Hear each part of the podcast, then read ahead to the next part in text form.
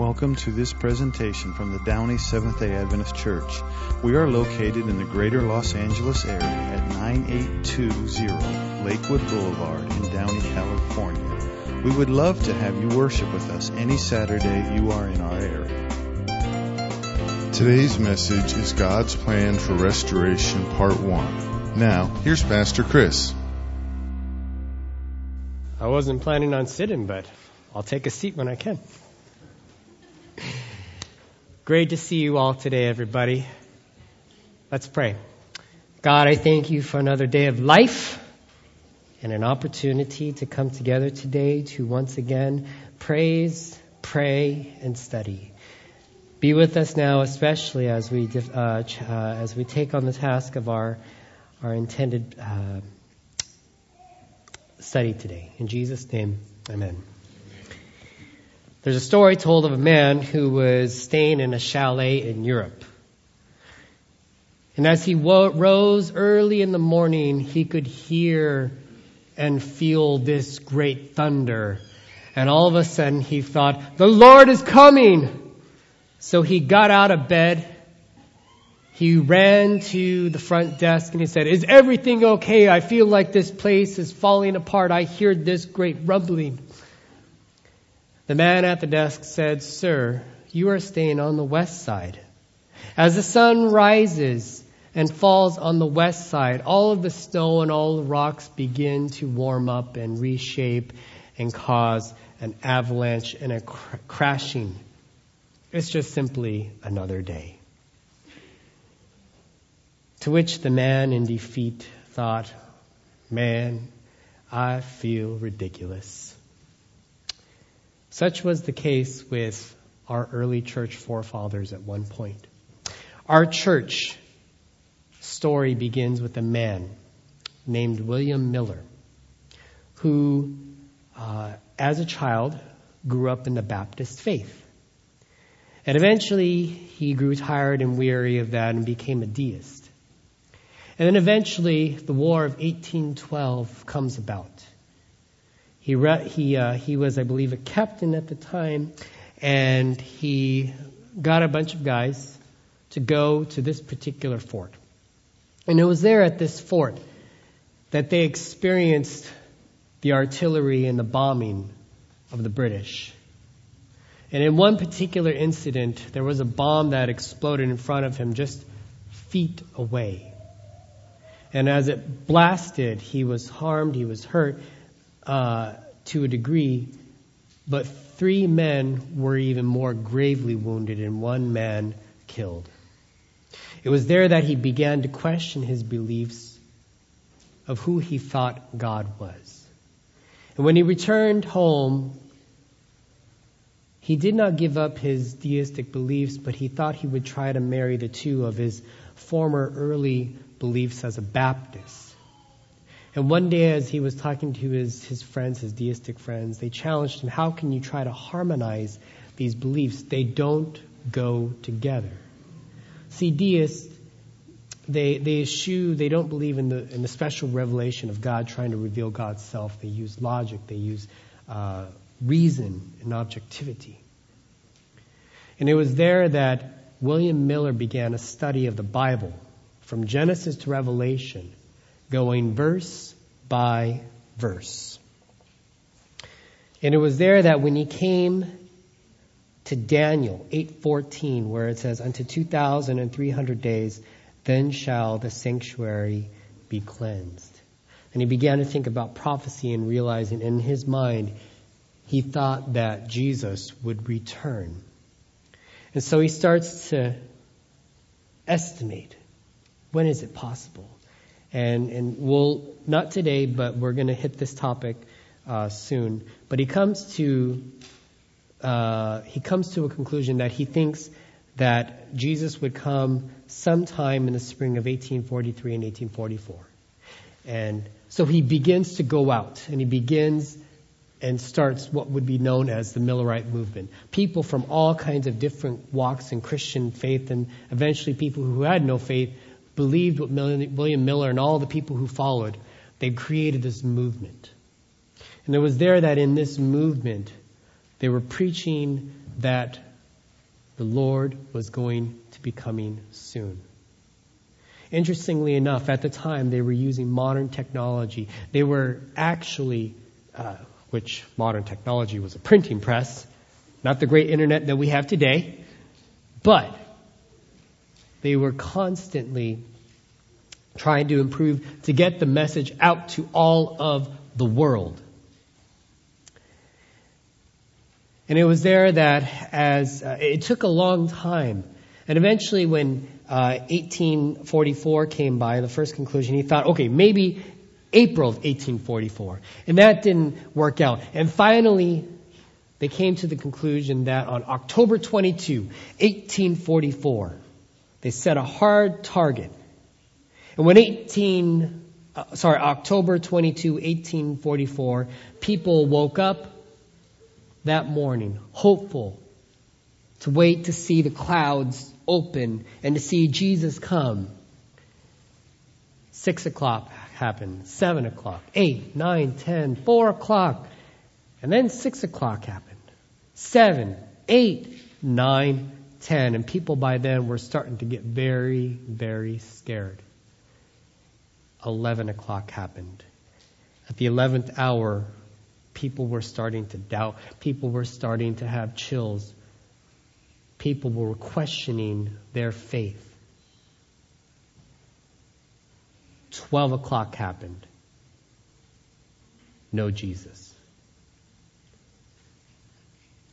And it wasn't until the early morning that great weeping and gnashing of teeth, people who had sold everything and given everything away, people who had abandoned their farms, there were plenty of fields that were uh, not tilled. They quit their jobs. And in the morning, as Hiram Edson writes, our fondest hopes and expectations were blasted, and such a spirit of weeping came over us as I had never experienced before. We wept and wept till the day dawned. So much so that the next day on October 23, and shortly thereafter, they were met with scoffing, with rebuke. Some people actually said that they were the devil's agents, in a way to paraphrase it. One child who was such a savage said, Do you have a ticket to go up? And some actually, I'm told, actually committed suicide because their faith had dwindled. But out of this, this um, event came four groups that would continue on that believed that Jesus would uh, would reappear. One of them, which was the early forefathers of our faith, Joseph Bates, James and Ellen G. White, um, many uh, many faithful founders of our church. And it was there that they eventually learned about the Sabbath and then of healthful eating. And eventually this group would form in the 1860s the Seventh day Adventist Church. So when we look back and we see after 18 after October 22, 1844, also known as the Great what? Disappointment. Hiram Edson actually came to the conclusion that Jesus was not going to return here and cleanse the earth, but that he had moved into the most holy place in the heavenly sanctuary. Now, again, like I said, we'll address this topic for today, uh, topic later, that particular topic later. But we hold on to the fact that though Jesus has moved into, as a church, we believe that Jesus has moved into the most uh, heaven, um, holy place in the sanct- heavenly sanctuary, we still hold on to the faith that Jesus will one day return. Amen? It's in our name. We are seventh day. We believe in the Sabbath, but the Adventist, the advent of God, the advent that we believe that Jesus will one day return. He will raise those who are sleeping, who have died, who are sleeping, raise them back to life, and we who are still here will be changed, and we will be drawn together with God, and we will spend eternity with the Lord. Amen? So today we're going to talk about some things that can help prepare us. And also, I would dare say is, uh, um, I would say that it would, to a degree, we should also hold with caution. Because one thing that I know, if we do, if we are not mindful and study the past, we are bound to what? Repeat the same mistakes. And I, as I've even in my short life, I have seen this pattern happen over and over several times. So the second coming of Christ is the blessed hope of the church. This is the fundamental belief of the second coming. The grand climax of the gospel because in Matthew 28, Jesus tells us to go to preach, teach, and baptize and make disciples. And that he also says that he will also return one day. So God's given us our mission statement and our purpose and our vision that all know who God is. And that as well, the gospel must be preached to everyone, not just a few people in North America or Europe or Australia or Asia, but everywhere. Sorry, I just, I love saying Australia. if there are any Australians that I've offended, I do apologize. The Savior's coming will be a literal, a personal, a visible, and worldwide event. When he returns, the righteous dead will be resurrected, and together with the righteous living will be glorified and taken to heaven, but the unrighteous will die. The almost complete fulfillment of most lines of prophecy together with the present condition of the world indicates that Christ's coming is near. The time of the event has not been revealed, and we are therefore exhorted to be ready at all times. So let's go to Matthew 24, 36 through 44. Matthew 26, um, Matthew 24, verse 36. And I've done something different as well. I've also added in your bulletins just scripture that you can go back and you can read on your own to help uh, help support uh, what we're studying about. Because I'm going to sometimes refer to them briefly, but if we were to just go and read every single thing, we'd be here till 3 o'clock. All right? So I know some of you get hangry, uh, myself included, and uh, we need to make sure that we're properly fed. And But I want to make sure that we can do this all on a point where in our minds we're able to think clearly and remember. All right? Thank you. So Matthew 24. Are we all there? But about that day or hour, no one knows, not even the angels in heaven nor the Son, but only the Father. So, as it was in the days of Noah, so it will be the coming of the Son of Man. For in the days before the flood, people were eating and drinking, marrying, giving in marriage, up to the day that Noah entered the ark. If you don't know this story, there was a man in the book of Genesis and God tells him he's going to bring rain. And at that point, there had been no rain before. When Noah tries to tell the people, they're like, dude, you're crazy. And he begins to build this huge boat. And the world was a very bad and frankly sinful place. And Noah tries to warn the people, and they're like, dude, you're crazy. And at the time, eventually, God sends the rain and floods the whole earth. And the only people who are saved are Noah, his wife, his boys, and their wives, and the animals that were on board. Okay? For in the days before the flood, sorry, sorry um, and knew nothing about what would happen until the flood and took them all away. That is how it will be the Son of Man. Two men will be in the field, one will be taken, the other left. Two women will be grinding in the handmill, one will be taken, the other left. Therefore, keep watch, because you do not know on what day your Lord will come. But understand this, if the owner of that house had known at that time of night the thief was coming, he would have kept watch and would not have let his house be broken into. So you must also be ready, because the Son of Man will come at an hour when you don't expect him. So, we don't know what? The exact time Jesus will come. But yet, in Scripture, we're provided information of how. We know that Jesus is coming soon, but we don't know exactly when. But we've been given the tools and the knowledge and the wisdom to be able to prepare, but not just that, share Jesus' soon return. Amen? So God gives us information to prepare, doesn't give us a precise date. And frankly, sometimes though, if you've been in the faith long enough, I was born in the faith. Okay. Many of you were. We've been waiting, and dude, how long does do we have to wait? But yet for Jesus, for God, time is different and for God because what we think is a very long day is very short in the span time. I've been living on this earth for almost 39 years. And in that time, I've gotten to experience a lot. There are those who are twice my age who have experienced a lot. But yet, from the time of, of man, God has been around even longer. So, be patient.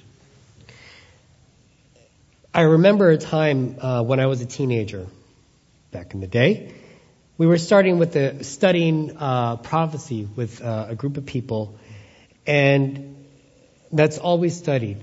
And frankly, I'm very grateful because these people saw something in me, and it was there that I started to have the inklings of being called into ministry.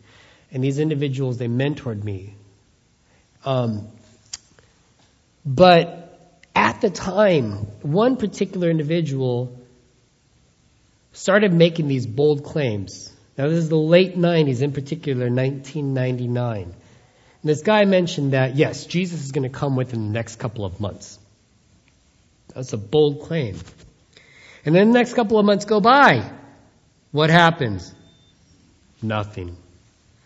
And eventually he, he, he rechanged uh, his, his predictions and he said, no, no, it's going to be in a couple months. This is 1999. What's happening very soon? Y2K.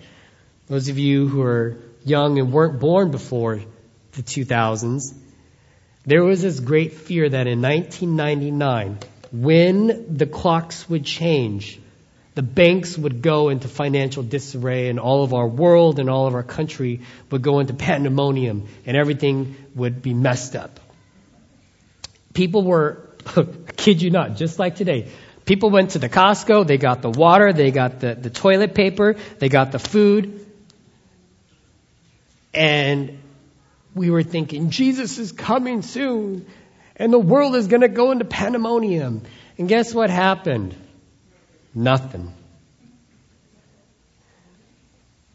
History repeats itself. We have to be cognizant of that. You know, especially as Adventists, we've been very good at trying to prophesy, but we haven't been very accurate. So let's heed the words of Jesus that we know He's coming soon. We don't know when. But let us continue to be faithful in our calling, to share the good news and indicate, yes, we look forward to the great promise that Jesus will come soon. We don't know when, but let us prepare ourselves for His return. Now, the thing about Jesus returning is everyone will know and see Jesus return. Let's go to uh, 1 Thessalonians chapter 4. 1 Thessalonians chapter 4.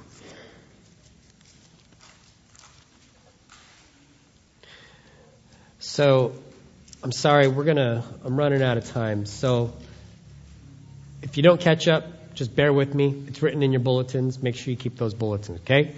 Brothers and sisters, we don't want you to be, to be uninformed about those who sleep in death, so that you do not grieve like the rest of mankind who have no hope. For we believe that Jesus died and rose again, so we believe that God will bring with those Jesus those who have fallen asleep in him. According to the Lord's word, we tell you that we who are still alive, who are left until the coming of the Lord, we will certainly not precede those who have fallen asleep. For the Lord himself will come down from heaven with a loud command, with the voice of an archangel, and with the trumpet call of God, and the dead of Christ will rise first, and after that, those we, we who are still alive and are left will be caught up together with them in the clouds to meet the Lord, so that we will be with the Lord forever. Therefore, encourage one another with these words. And in this passage, in these five verses, there is so much power in that because Frankly, brothers and sisters, we have loved ones who have passed, died, but we take hope for the fact that they are sleeping, they are resting. Amen? That is a beautiful, comforting thought to me.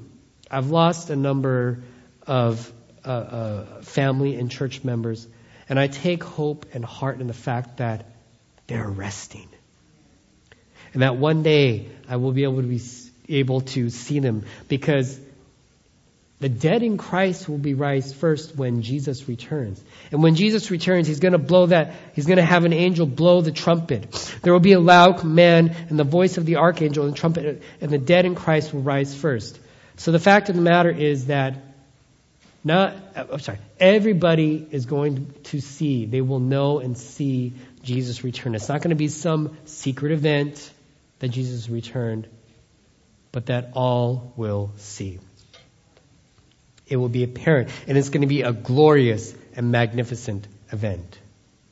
And the beautiful thing as well is that when Jesus returns, this broken down body that you have, we're going to get a new body. Those who are still alive will be changed, and those who are asleep will be awakened at the second coming. And especially in 1 Corinthians chapter 15. Uh, let me just, I'm going to have to go through it, okay? I'm going to just skip to verse 51. It says, Listen, I tell you a mystery. We will not all sleep, but we will all be changed. And one of the things that when we look to Scripture and we look to see and to help understand and validate our thinking is you don't want to just rely on one text. Amen? You want to have several.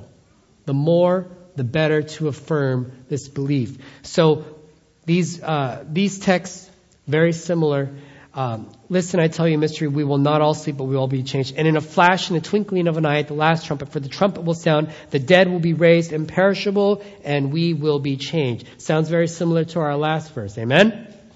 For the perishable must clothe itself with the imperishable, and the mortal with immortality, meaning we will be changed and that we will be able to live with God forever.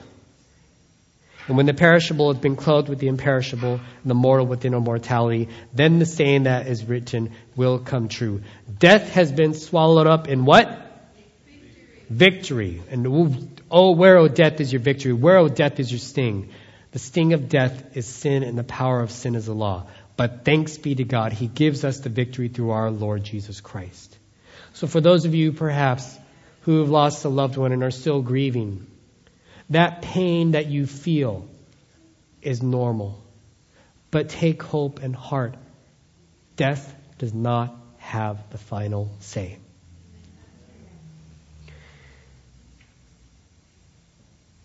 We have to look at the bigger picture when we look to Scripture. And we have to look through all of Scripture, from Genesis to Revelation, to see how God is moving and how, uh, how God is moving us forward. Death can feel like one of the nastiest things that you will ever experience. It's one of the hardest things. Especially when you have a close loved one that you, you miss their voice, you miss their smile, whatever it may be. But take heart. It's not the end. I look forward to the second resurrection because Jesus being the first resurrection and the next one is the second resurrection. Now the next verse, 2 Timothy, to kind of help us understand what are some of the signs and things that we can look for, uh, look to. But mark this, there will be what? Terrible times in the last days. People will be lovers of themselves, lovers of money, boastful, proud, abusive, disobedient to their parents, for shame. Ungrateful, unholy, without love, unforgiving, slanderous, without self-control, brutal, not lovers of the good, treacherous, rash, conceited, lovers of pleasure, rather than lovers of who? Having a form of godliness but denying its power, having nothing to do with, have nothing to do with such people. Does that sound familiar? When we look around, do we see these characteristics in the world? God says, God is indicating to us, let us not be like that. But in the times of when Jesus is going to return soon, there are going to be many who will be acting like this. And earlier in Matthew 24, sorry, Earlier in Matthew 24, Jesus also points out that there will be others who claim to be messiahs, wars and rumors of wars. Nations will rise against nation and kingdom against what? Famines and earthquakes in various places. Now, all of these things, as we read Matthew 24, again, it's indicating some of the signs, but does not indicate when exactly. Okay? But all of these things are happening. And frankly, a lot of these things have been happening for many years.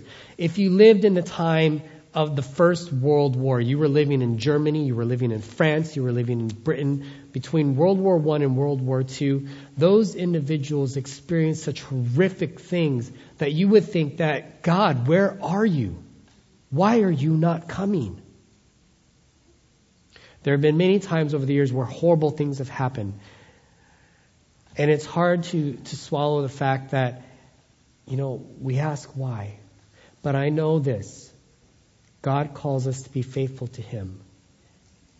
And so we have to move forward, trusting and believing that He will be faithful and that in God's timing, He will come. Especially when all of the world knows, and there is no greater time to be able to share God's good news because with the technology, number one, that we have the radio ministry that we've been able to have. Television. Everybody, for the most part, has a cell phone. You could have barely next to nothing, but somehow some people just, they have a cell phone. And there's no greater way. If you got an internet connection, the world is your oyster. Right? Another thing, too, when we think of death as well, we think of the story, we talked about Lazarus and his sisters who asked, God, why weren't you here? But Jesus points out before he even left to go to Lazarus, he tells his disciples, just another way to affirm the fact that Lazarus is what? He is sleeping. Or he died. They thought that, oh, if he just needs to take a nap. No, Jesus says he has died, but in, he's really, he is resting. And we find later, Jesus goes and he says, I am the, I am the resurrection and life, and he heals Lazarus. Amen? So those who have died are sleeping until Jesus comes again. Um, how did I go there? Oh, that's wrong. I'm sorry. That's supposed to be Romans 6:23. Now Jesus, Paul says, "For the wages of sin is death, but the gift of God is eternal life in Christ Jesus our Lord." As we discovered uh, earlier, that our humanity is such that we were born uh, Adam and Eve were created, but yet the fact is sin has entered into this world. And we are all born sinners. And the wages of sin is what? But thanks be to God, we have a Savior, and the gift of God is eternal life in Christ Jesus our Lord. Perhaps you're feeling distant from God, you're uncomfortable. I want to affirm and remind you that there's no better time to come to Jesus. And for those maybe who are here who are questioning the fact of, do I even feel close to God? There's no better time to run and reach out because God truly desires to want to live in your life, to live in your heart, to be led and guided by the Holy Spirit, to have a life with Jesus that there's no better way of experiencing life. Because with God, all things are possible. In the good, in the bad, in the stressful times, we have hope, we have peace, and we have surety and faith that He is faithful. Doesn't mean that difficult times will come because those are just a part of life. But in the ups and downs, God can still be present, is present with us. So, for those of you who are seeking and want to know, we're actually, we're, at this point, we're having a number of Bible studies. Ever since I got back from vacation, I've had five people reach out and say, Pastor, I want to study and I want to be baptized. This is blowing my way. Maybe I just need to go on more vacations.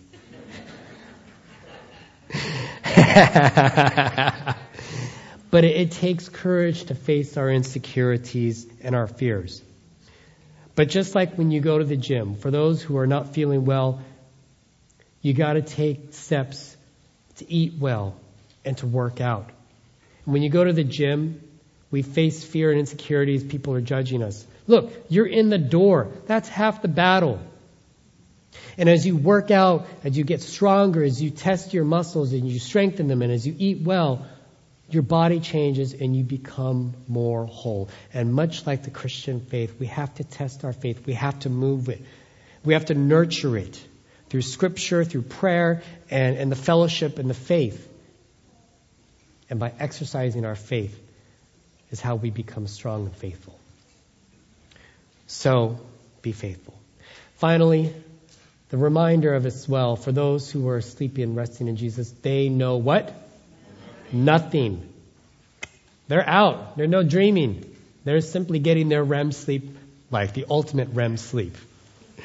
All right?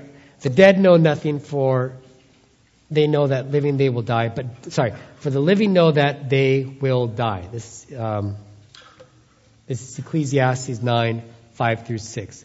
The dead know nothing, for the living know that they will die, but the dead know nothing, for they have no further reward, and even their name is forgotten.